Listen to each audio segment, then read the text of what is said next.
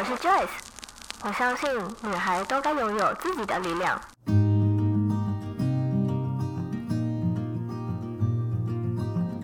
分享，让我们彼此之间不再疏远。不管是财务或身心灵成长，身为女孩的我们，都该拥有精彩的人生。在这里，跟我一起成长，一起阅读不同的生命典范吧。欢迎你来到一则茶室。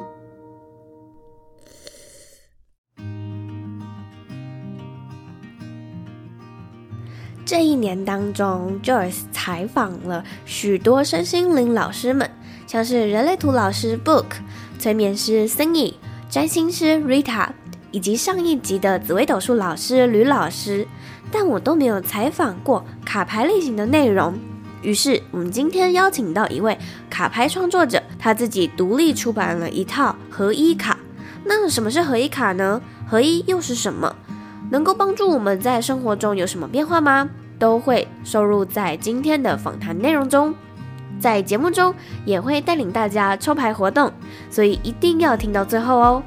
那老样子，我还是要先为这则故事下一段注解：与内在的自己合一，自然也就能与身边的朋友合一，与世界万物、宇宙达到合一了。准备好了吗？我们就先从德心为什么会踏上身心灵这条路开始说起吧。今天呢，一则茶室很荣幸的可以邀请到一位牌卡创作者。之前的一则茶室，我们其实。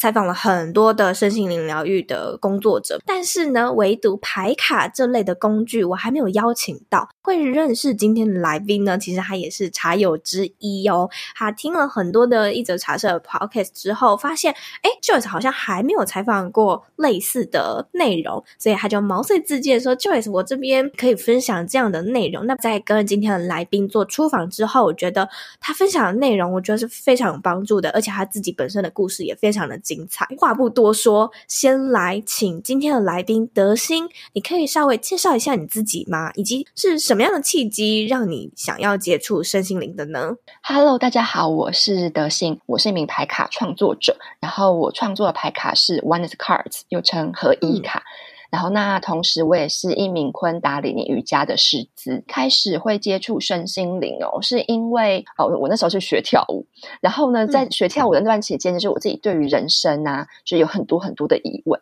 我觉得这些疑问也都是从人际关系来的，呃，家庭的人际关系呀、啊、友情啊、感情之类这些的。然后在跳舞的朋友聊一聊之后，他就突然跟我说：“我觉得你可以去认识一下合一。”然后结果后来就开始去参加一些合一的活动，去聆听一些合一的教导之后，就觉得说，哎，这个系统是帮助我很多。我想问问哦，刚刚德心你说的那个合一呀、啊，因为我有听过一种说法，就是世界万物皆为一，就一的法则，嗯嗯，我们都是源自于同一个初始点，都是从宇宙的造物主那边，然后我们每一个人都像是他的那个分灵体，所以我们每个人都是一。就你是我，我是你的那种概念，那不知道德心你刚刚说的那个合一，跟我所认知的合一是同一个概念吗？其实是蛮相近的，对。那这里讲到合一的话，就是来分享一下，就是我之前接触的是印度合一大学，然后里面有两位创办人，哦、一位是阿玛，一位是八关。那阿玛她看起来就像是很慈祥的外婆奶奶这样子，然后八关就是看起来是稍微有一点点严肃，但是很有智慧的一位长者，像是爷爷这样子的感觉。这位巴关他常常会讲一些很有趣，但是很有智慧的话。他曾经就说呢，就是呃，我们每个人都是一个菜市场。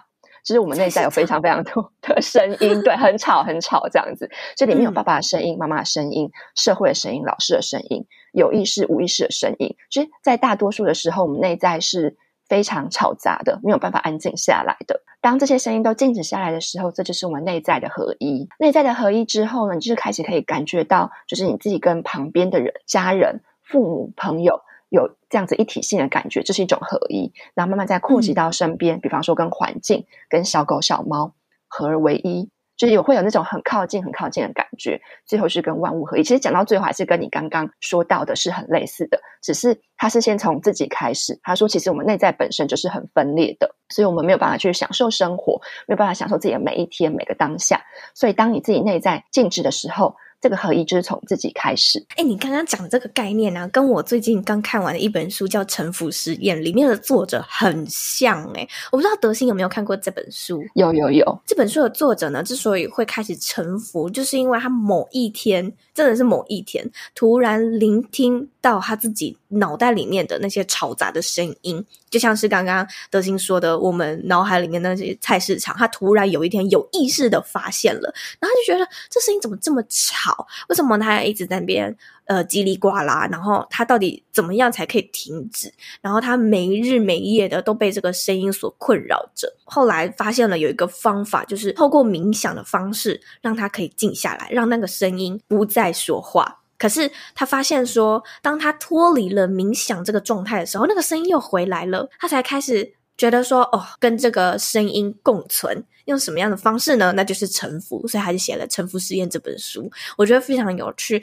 呃，听众朋友们可以买回来看看。我觉得可以跟德心分享，就是我第一次意识到有这个声音的存在的时候是。在我国二的时候，在那之前，当然这个声音它其实从未离开过，只是你有没有有意识的发觉有这样的一个声声音的存在？嗯、这个声音它一直告诉我说你很烂，你很差，你的你的成绩怎么样都不会有起色，会告诉我一些很坏、很坏、很坏的事情。我就跟我的朋友就分享这件事情，结果他给我的回馈是：我觉得你好可怕哦。他说：为什么你好像？跟我认识的你不一样，为什么脑袋里面还有住着另外一个你？听到这个反应的时候，我其实很受伤，所以我就觉得说，好像有人不懂我的那种感觉。那是直到我长大之后，然后开始接触身心灵，我才知道说，哦，原来这个声音其实有点像是我的小我，他在跟我说话，也是可以用那个冥想的方式，让这个声音就越来越小声，或者是我们可以选择。听他说就好，但是我们不要跟他一起去做他说的那个坏事。对，你的观察也很有趣，诶，就是可以自己就是先意识到自己内在的声音。嗯。那不知道德心你自己内心，呃，你在开始接触身心灵的时候，是否也有觉察到你这个脑海里面的菜市场呢？大家内在应该里面都会有很多很多的拉扯，就比方说，呃，天使的声音、恶魔的声音，然后各式各样的声音，嗯、或者是。自己会想要批判自己的声音之类的。那讲到这边，我就想要分享一个八卦的小故事。他以前其实是一位公务员，然后后来他创办了一所寄宿学校。他寄宿学校里面就是有一位呃学生，他在小时候呢是一个非常优秀的，类似像模范生这样子的身份，就功课很好啊，待人处事就是都很礼貌谦和。当他慢慢长大，他变成一个青少年，像 Joyce 你说在国中的这个年纪的时候，他开始意识到自己内心有一些部分不一样了。他觉得他自己开始变得很容易比较。嗯很容易嫉妒他的同学，然后他就开始觉得说：“哎，好像跟这个模范生的身份不一样了，他不像是别人眼中看到的那个样子。”所以，他心中有非常非常多的冲突。他同时也会跟自己说：“哦，不可以比较，我不可以嫉妒。”但是他又做不到，所以呢，他就去找八官。那时候，八官就是个校长，然后八官他很喜欢跟学生们聊天，所以呃，学生都会主动去找八官去分享他的内心话。那他来到八官面前，他就非常非常的紧张，他觉得说：“哎，我讲出我这些话之后，八官会不会骂我？”会不会责备我？会不会跟我说什么？你不可以这样。可是他还是觉得说他内在好冲突，他要找一个人说，所以他就跟八关讲出他内在这些冲突。没想到八关只是非常非常冷静的，就是听完就说：“那所以你现在你看到了你内在很丑陋的这一面，你看到内在这一面，那你为什么不到校园的大石头旁边去把这些东西唱出来呢？”然后他就觉得非常非常的惊讶，说：“哎，法官什么都没有说，他就叫我去唱歌。好，他就去了。他就用唱歌来抒发他的心情，就把他自己看见的内在不舒服的部分，他都唱出来。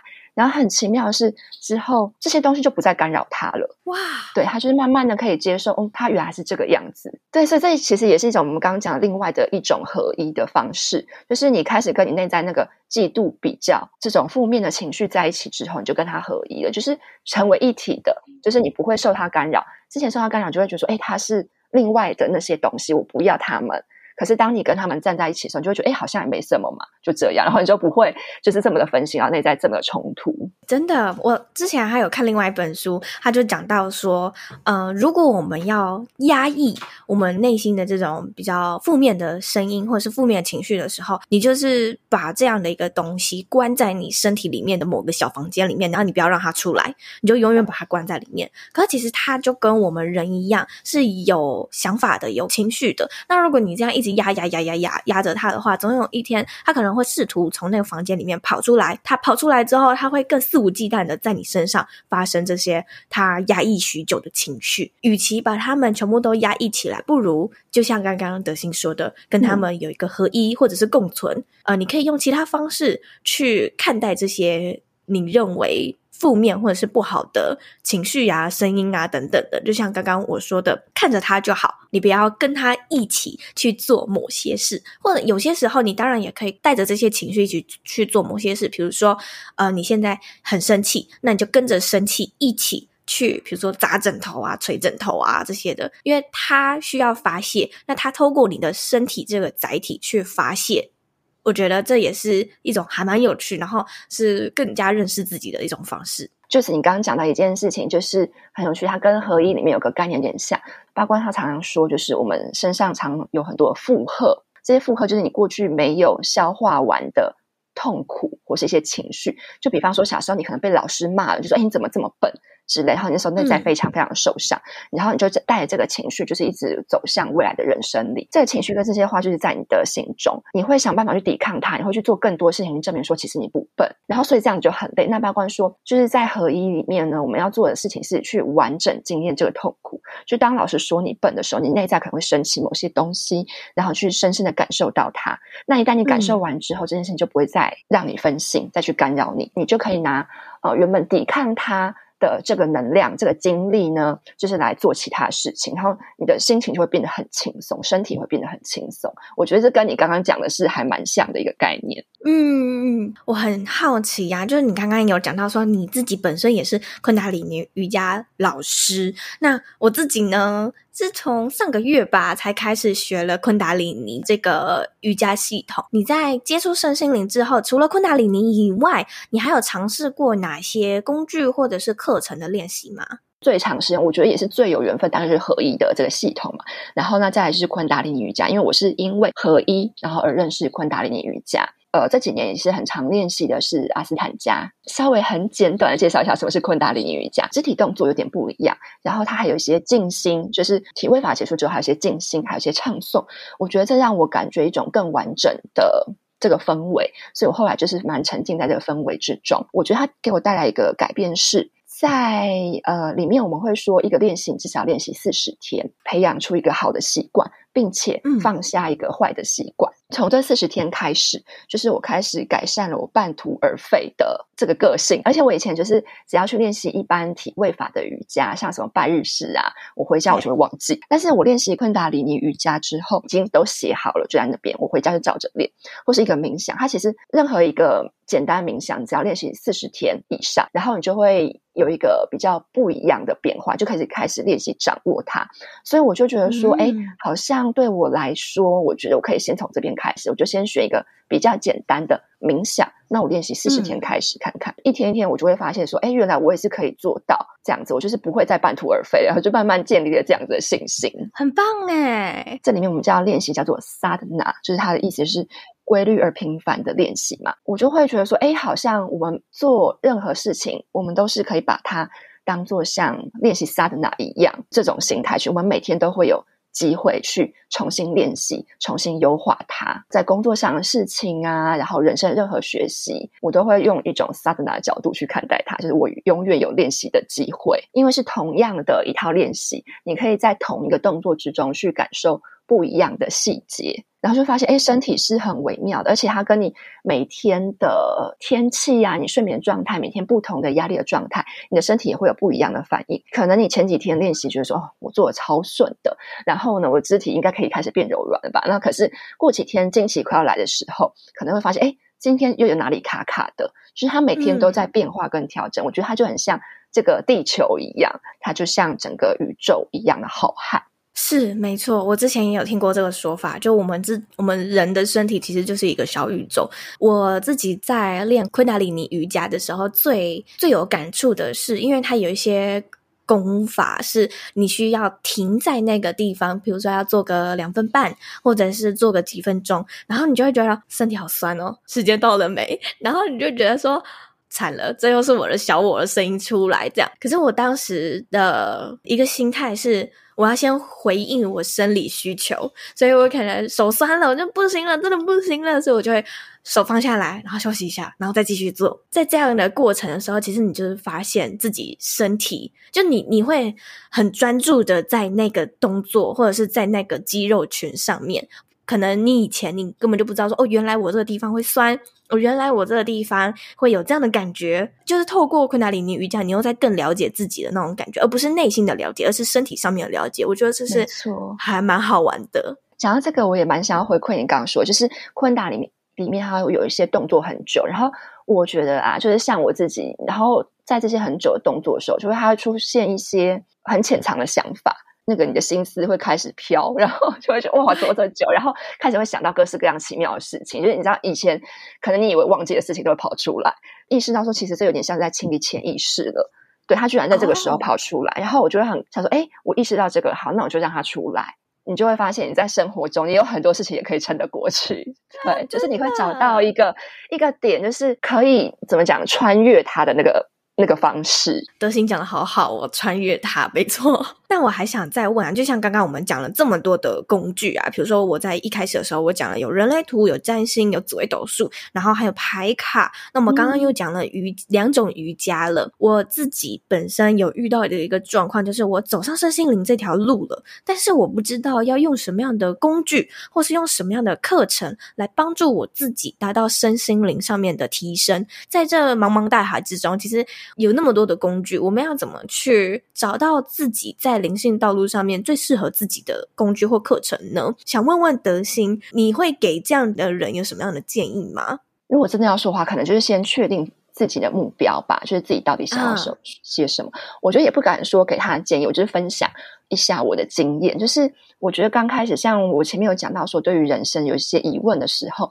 我也是觉得很苦恼，嗯、然后我不知道该去哪里找答案。我也是非常因缘际会的遇到一个朋友，就是我刚刚说在舞蹈课遇到的同学，这一切才慢慢开始展开。那我后来就去回想说，这个转折到底是怎么发生的呢？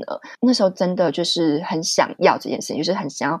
找到有人可以跟我谈论这些事情，因为你会有一一段遍寻不着的时间，然后就开始寻思自己说：“哎，那到底为什么会这样？”然后我就想说：“哎，我可能自己是不是有有点不太听得进别人说的话？就是可能别人想要跟我分享的时候，我自己是不是都会屏蔽掉，这样子，就是觉得说自己太有自我意见。然后可能心中就想说：好，那我就是要放下一些我自己内在的想法，我不要再这么的按照我自己原本的想法。”去思考，当你放下一些东西之后，就有一些善缘，就是可以看开始慢慢靠近你吧。在这之中，就是我也会去尝试各式各样的练习的方面，像我印象呃去学过催眠啊、灵气，但是到了最后，就是呃一段过程下来之后，还是会发现总是会有一些方式是跟我最有缘分的，然后我也最能持久的。嗯所以就是慢慢，我觉得这对我来说就是个过程啦。嗯、呃，我忘记我没有在节目里面分享过这个故事，但是我可以跟德行分享。就是有一天呢，我就在自己的家里沙发上面冥想，然后我就进到了一个冥想状态的时候，然后突然有个声音告诉我：“嗯、你还不开始吗？”然后就啊，这什么声音？这哪来的声音？然后，可是我知道他在问什么，他就在问说：“我还不开始去学习吗？”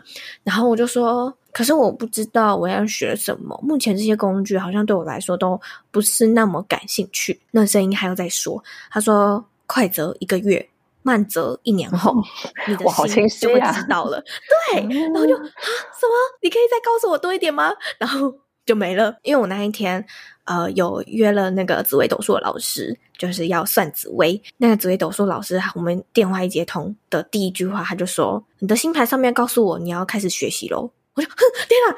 刚刚我冥想的时候得到的讯息是一模一样的。听完那个冥想，然后又听完那个紫微斗数之后，我就决定好，我要开始学习。但是因为我就会碰到，就刚刚我问的这个问题一样，有这么多的工具，但是我不知道要学什么。然后我就想说，好吧，那我就先从昆达里尼瑜伽开始吧。因为其实这一套瑜伽系统我身边的朋友他们已经推荐我可以去上，已经。快半年了吧，我就报了这堂课，然后就开始上了。那因为我对星座很有兴趣嘛，所以我就跟我妈借了一些占星的书，然后就回来就自己研究。嗯、我觉得可以先从这两套系统开始。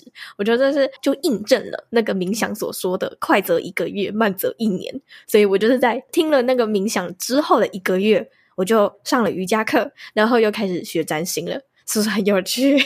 很多的变化哎、欸。好像推了你一把，就是开始行动这样子。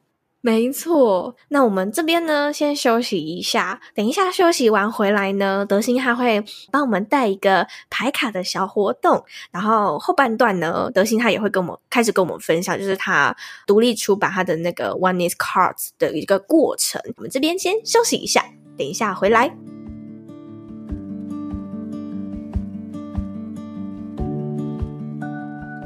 如果你听到这里，表示你应该很喜欢一则茶室的内容吧？有一个惊喜要跟你分享，那就是我出自己的周边产品啦！从发想产品到最后生出这个宝宝，总共耗时我将近半年的时间。而我所开发出来的产品就是一则茶室的茶叶，是不是很棒？是不是很酷？以后你就可以边听一则茶室 Podcast 边喝我的茶叶了。而这次呢，所做的茶叶组里面总共有十包，各五包，两种不一样的风味。一款是东方美人，我将它取名为翩翩；而另外一款茶叶是茉莉花红茶，我将它取名为时熏。我的两款茶叶都是以红茶为主，可以不用担心顾虑的，无时无刻都可以喝我的茶。那在哪里可以买到呢？你可以点击下方资讯栏的地方，到一泽茶室官方网站。或是到一泽茶室的官方 IG，你还在等什么？快点到下方资讯栏点击茶叶链接过去购买吧。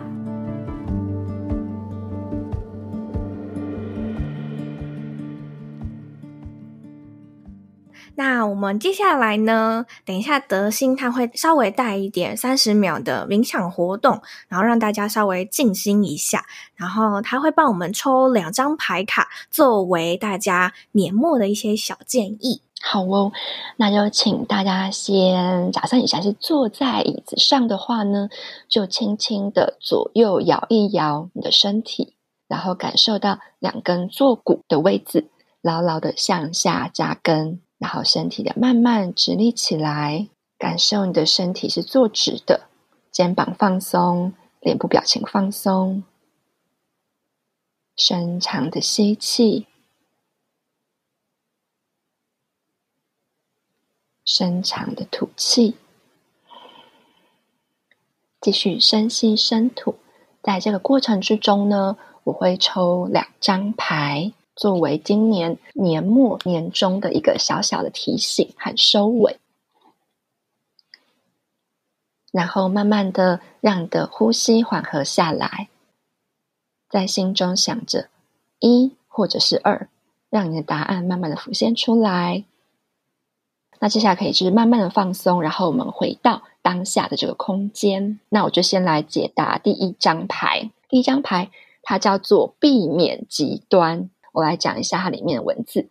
第一个平衡是避免确定和不确定的极端；第二个平衡避免放纵和节制的极端；第三个平衡避免优越和卑微的极端；第四个平衡避免占有欲和冷漠的极端；第五个平衡避免极端的屈从和极端的追求；第六个平衡避免小心谨慎和痴迷完美的极端。第七个平衡，避免分析和综合的极端。我很好奇，问一下 Joyce，就是你听到这张牌的时候会有什么样的感觉？我的感觉是，其实我已经做到这件事情了，就是我我已经避免极端了。因为在那之前呢、啊，我给我自己的压力非常的大，不论是工作上面的压力，嗯、或者是我自己本人的压力，都是非常的大的。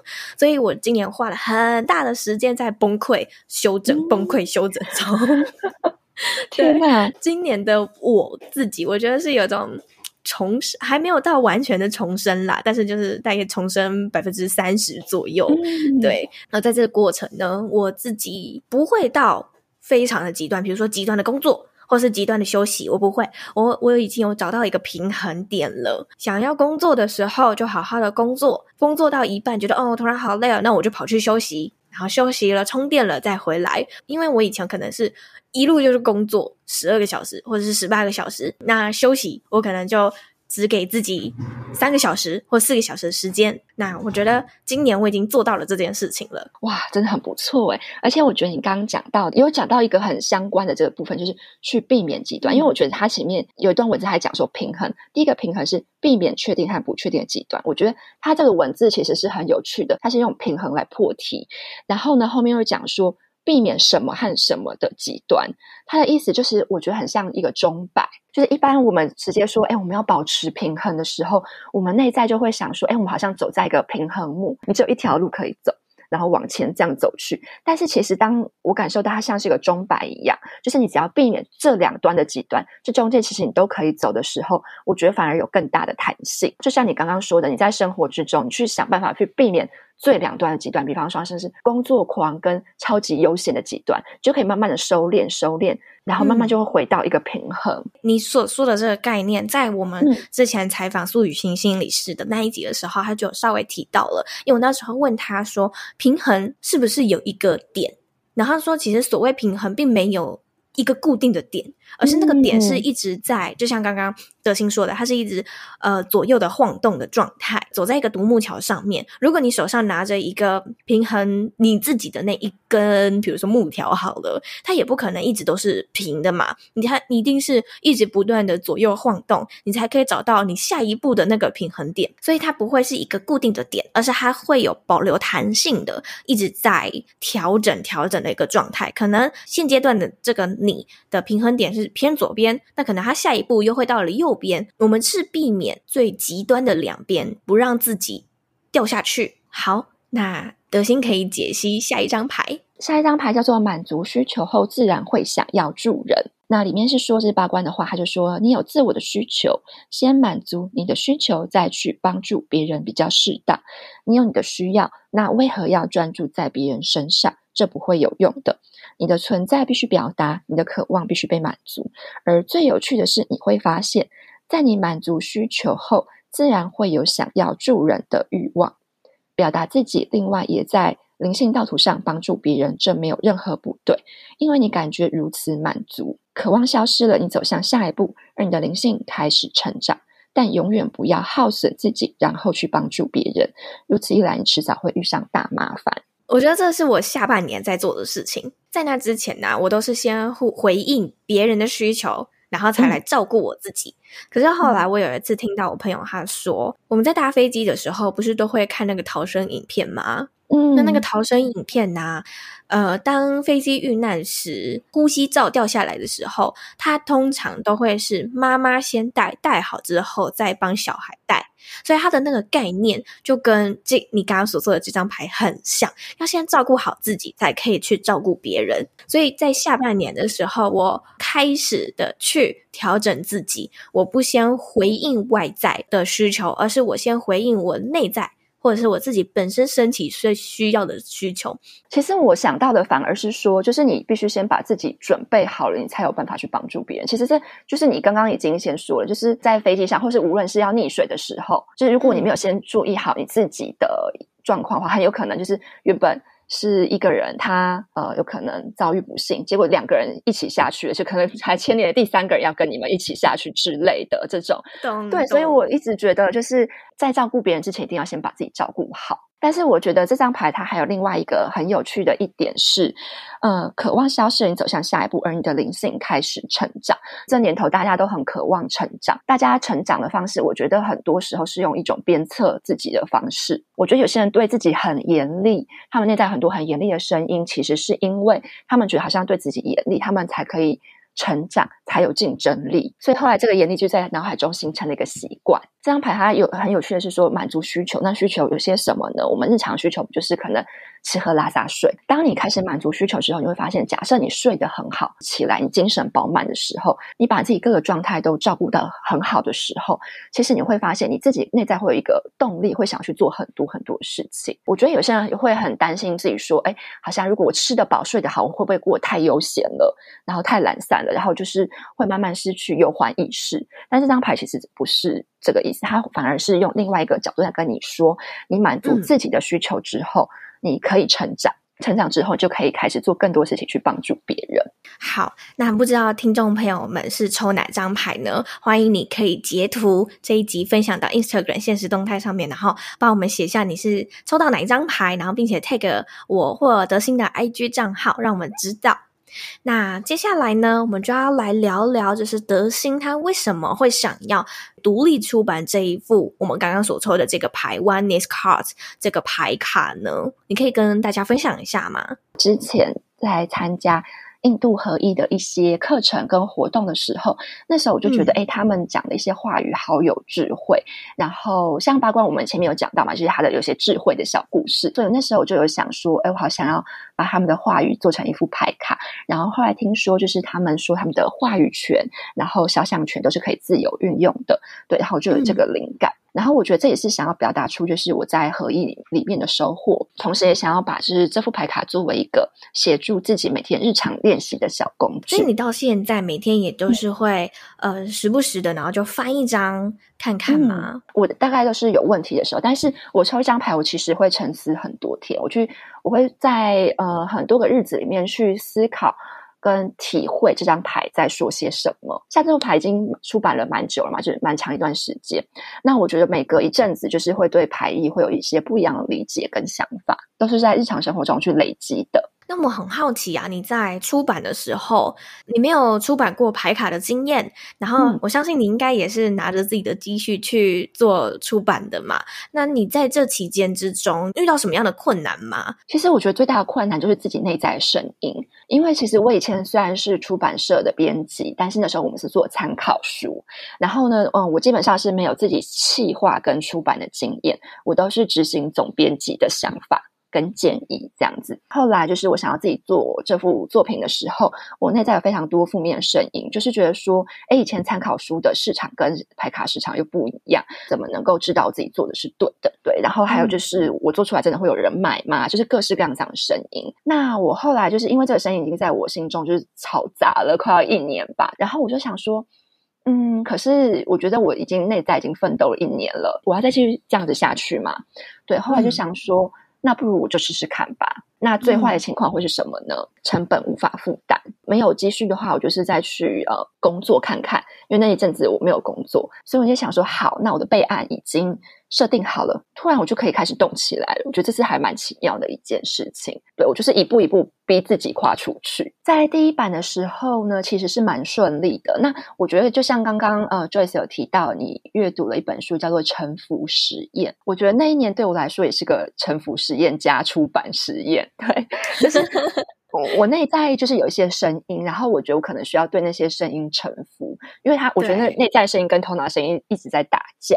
嗯，其实第一版的时候，我心里就会想说：“哦，天呐，真的会有人买吗？”可是我内在某个很强烈的部分又说：“就是我好想要出，我好想要自己做一套，就是完全按照我自己想法出版的作品。”其实，那我觉得那个时候也真的是蛮顺利的。我觉得是所有的顺利跟成功，大概都是一种机缘巧合吧。就是我付出了我自己的努力，嗯、然后投到市场上。那个时候，其实市场上还没有太多类似的产品。那时候牌卡还没有到这么的多，而且做的方式又比较特别，它里面又是全文字的牌卡，这也是市面上很少见的。所以一年之内就是卖完了两千套。哇，在一个没有人脉的情况下，然后自己卖出了两千套。但是其实说没有人脉的，其实我也是把这些东西就是整理成电子报，整理成文宣，就去发给所有有兴趣的一些身心灵中心啊，一些老师们，请他们看。然后他们看了之后，当然就很喜欢，也有人直接跟我订购。我寄出之后，就有人还特别传简讯跟我说：“哎，收到了，非常美观，谢谢你。”就是可以感受到他们是真心喜欢这个东西。嗯、所以其实第一版它就是，我觉得它是一个天时地利人和，是非常非常幸运这样子。嗯，那但是到了第二版的时候，其实我觉得就是。等于是它的同温层可能已经饱和了吧，同时也有人跟我说，哎，也是可同样看到了这个市场，就有人跟我订了非常非常的大量，然后我觉得说，哎，很不错，刚好有人跟我下大量的订单，于是我也是印了蛮多的，然后没想到就是我出了大量货之后，没想到这一笔。这个货出去之后，款项是好几年以后才收得回来。Oh my god！为什么？其实也没有为什么，就是他就是怎么催都催不回来这样子。对，然后那我那时候马上就想说，好，那。那时候过了一两个月，我就觉得，哎，好像有点不太对劲。然后，那我就觉得说，嗯，不行，我要开始做些什么，想办法，就是先去算盘点一下我自己的存款。然后存款就觉得，哎，好像还是有点不够。那如果我要比较安心的状况的话，那就是我就是去努力工作来还钱。听到这个故事，就觉得独立制作，然后独立贩售，真的大家会觉得说，哇，你好厉害哦。然后你自产自销啊。可是当然，你随之而来的，你还是有呃，比如说金钱的压力呀、库存的压力呀。然后就像你刚刚说的那个倒债的压力呀，这件事情就是你会需要去不断的克服。嗯、之后你是怎么去克服这些内在的，比如说压力？我觉得我一定要把这个钱还完，然后我才可以有安心嘛。所以我就是前面都在做这件事情，还债的同时呢，也在想说，嗯，那我接下来可以怎么做呢？我这个很新的产品，就等于是要跟其他人做更多的沟通。所以呢，那时候就想说，哎，那我就去百事集好了。对，然后同时也去找一些前辈去询问，去聆听前辈的意见。然后有些人就是建议我说，你可以开始写一些抽牌文章啊。然后有些人就建议我说，你可以开始办一些工作坊，然后来结合你的牌卡，透过就是写一些抽牌的文章，然后去摆市集。就是因为我觉得摆市集其实对我来说帮助也是非常大的，因为我可以面对面真的跟一些完全跟呃这些对牌卡不熟悉的族群，然后去接触。去了解，就是他们对于这个牌卡的想法。像是光是这个沟通，就是在跟世界上的朋友们啊，或者在写作的时候，哦、呃，我就会去不断的去思考如何更强化这个印象。对，我觉得这一切都是学习啦。其实我觉得，当你要去创造一件事情，去做一些新的事情的时候，一定会有很多需要磨合跟学习的部分。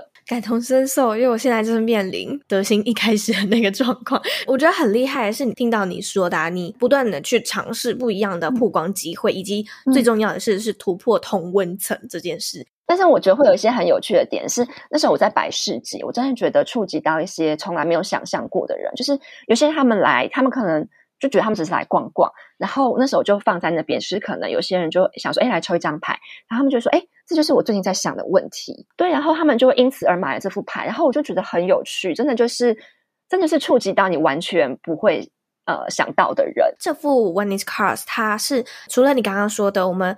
在每一个问题的状况下，我们可以翻这张牌，然后它回应了我们当下的那个解答，或是一个方向。除了这个之外呢，这副牌还可以帮助我们什么呢？嗯，呃，它跟一般的塔罗牌，就是市面上常见的塔罗牌，会有一点不太一样。那基本上呢，就是这副牌卡它不做预测未来的占卜，它只协助你走向内在。当你在问问题的时候，尽可能是把。问题指向你自己，就比方说，呃，像我之前看有一些人他问塔罗牌问题，他可能会问说，哎，我跟 A 有机会在一起吗？我跟 B 有机会在一起吗？或者是我适合 A 工作还是 B 工作？其实这就是有点把注意力往外。分散了，因为每一次当你心中有问题的时候，其实是一个纠结点，会过不去。比方说，你对于 A 工作跟 B 工作的想法，可能是一个钱比较多，可能另外一个可能是让你的发展机会比较多。那你心中真正的纠结到底是什么呢？嗯、这个时候，你就可以问你自己的内在说：我现在心中有这样子的纠结，请问可以有什么建议可以给我呢？或是在现在这个情况之中，我有什么还没有看见的吗？这样子，它是有一个开放性的问题，然后你再来抽这副牌卡，对，然后这副牌卡很有趣的是，它里面大部分文字都是很多求道者，就是很多人他们会去问八关或是阿玛问题，然后八关就回复他们一段话，我就把八关的回答就是变成这上面的文字，所以你在抽牌的时候也好像在跟别人对话一样，然后它就像是你有问题的时候，你就来跟上师请教。放下你自己原本的想法，然后来接受，想说，哎，原来上司在看待你的问题的时候，他会说出这段话。对，为什么他看的跟你看的会有点不一样呢？借这个方式去越来越靠近，呃，老师们他们的想法、他们的生命态度。然后，所以这副牌它其实是很帮助我们去接受自己内在的真实的部分。对，就像我朋友，就是他就会说，哎，他接触合一之后，他觉得生活品质变好了。那生活品质变好，并不是物质上的，可能就是中了乐透啊，得到很多很多的奖金之类的，而是就是你看待事情的角度突然变得有点不太一样。对，以前很让你很烦恼一些小事情，让你很分心一些小事情，比方说你对于自己的一些负面想法，突然都没有了，就是想的不会这么多了。一旦你接纳自己的某些部分之后，这些事情又不会干扰你，所以你就可以更轻松自在去品尝每一个当下。这样听下来啊，我觉得你其实在潜移默化的让大家透过这副牌卡，然后让大家的生活，不论是身心方面或者是心态方面，都渐渐的达到合一的一个状态。都是一切都是学习啊！像八卦他常说一句话，就是生命是一个过程，嗯、你不要一直觉得它是有一个终点的，而且它是有机的，它是随时随刻都在变化的。他常会举例说，就是有一些人就是在印度里面，你会发现有些人他们物质条件并没有这么的好，可是你会发现他们很快乐，那是因为他们脑袋的声音其实没有这么多，他们里面比较啊或是嫉妒的那些想法没有这么多，他就是很享受每一个当下。我觉得这是一个很珍贵的礼物，对我来说。也希望大家，嗯、呃，如果听完这一集，然后对这副牌卡有兴趣的话，可以买一副回去试着抽抽看。嗯、那也很欢迎大家，就抽完之后，可以把你们的心得分享都分享到 Instagram 的现实动态上面，然后让我们知道。那我们今天的访谈呢，也渐渐的到了尾声了。嗯、最后呢，还想再问德心一个问题，就是如果你的生命直到此刻的话，你会有遗憾吗？哦，我觉得这是一个很很有趣的问题，因为我之前也会在想这件事情。我觉得我的人生就是在接触合一之后，就是一分为二。在之前，我都会觉得人生超无趣的，就是觉得人活着有什么意义，就是常常会想这种 这种事情。真的是觉得过一天是一天。自从我接触了合一，然后还学习了瑜伽之后，我觉得去满足自己的需求之后，我就很多的体力。跟很多内在动力去做很多想做的事情，而且也因为在我做了 Wellness Cards 之后，我觉得我变得更有勇气去做任何想到的事情。像我想要出国自己一个人去旅行，然后去办市集、办活动，那我都是自己来，就是我想到我就会去做。就是大概一年多以前，我就在想说，嗯，其实我觉得我好像随时随地我都不会有遗憾了，因为我只要我想到，我就会去实践。最近这一年吧，又开始有点小小转变，就是我开始能够以玩乐的心情去看待每一天。慢慢，我开始在这几年，我可以体会到。如何在一件事情之中去找到好玩的成分，然后甚至我在遇到我不喜欢的工作的时候，我都会在里面加一点我觉得我有兴趣的元素，然后我才会觉得说，嗯，我可以做得下去。整段的这个心路历程是蛮有许多转折的。听到你讲到这好玩这件事情啊，我以前啊、嗯、也觉得说，长大了之后有很多事情你不再觉得那么。有趣，或者是不再觉得那么快乐，不再像以前小时候那种最纯真的那种。我现在就是玩这个游戏，然后我现在就觉得很快乐、很好玩。但是长大之后，因为你被社会荼毒了，所以你可能就这些情绪你，你虽然有，但是你可能没有像小时候那么的强烈了。开始接触身心灵之后，我觉得每一个情绪都很重要，我就会把握那个情绪，即便我现在。很伤心，那我就大哭，我就认真的哭。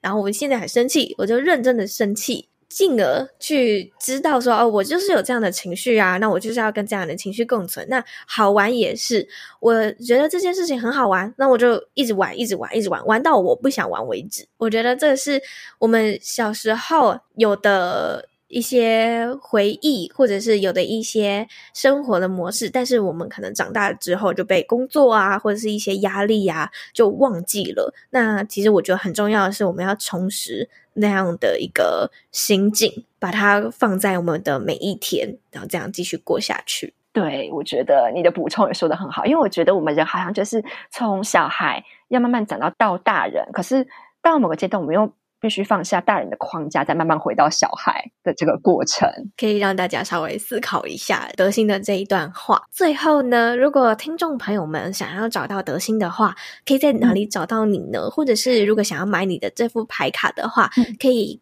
怎么跟你买呢？现在这副牌卡已经所剩不多，可以搜寻新地 Vision。心是爱心的心，大地的地，V I S I O N，或是直接搜寻 Oneness Cards 或是合一卡就可以看到了。我也会把相关的链接都放在这一集的资讯栏地方。那如果说有兴趣的听众朋友们的话，都可以到这些地方去找找德心的牌卡，或是去找到德心本人。好，那我们就在这边跟听众说个拜拜吧。好，谢谢大家。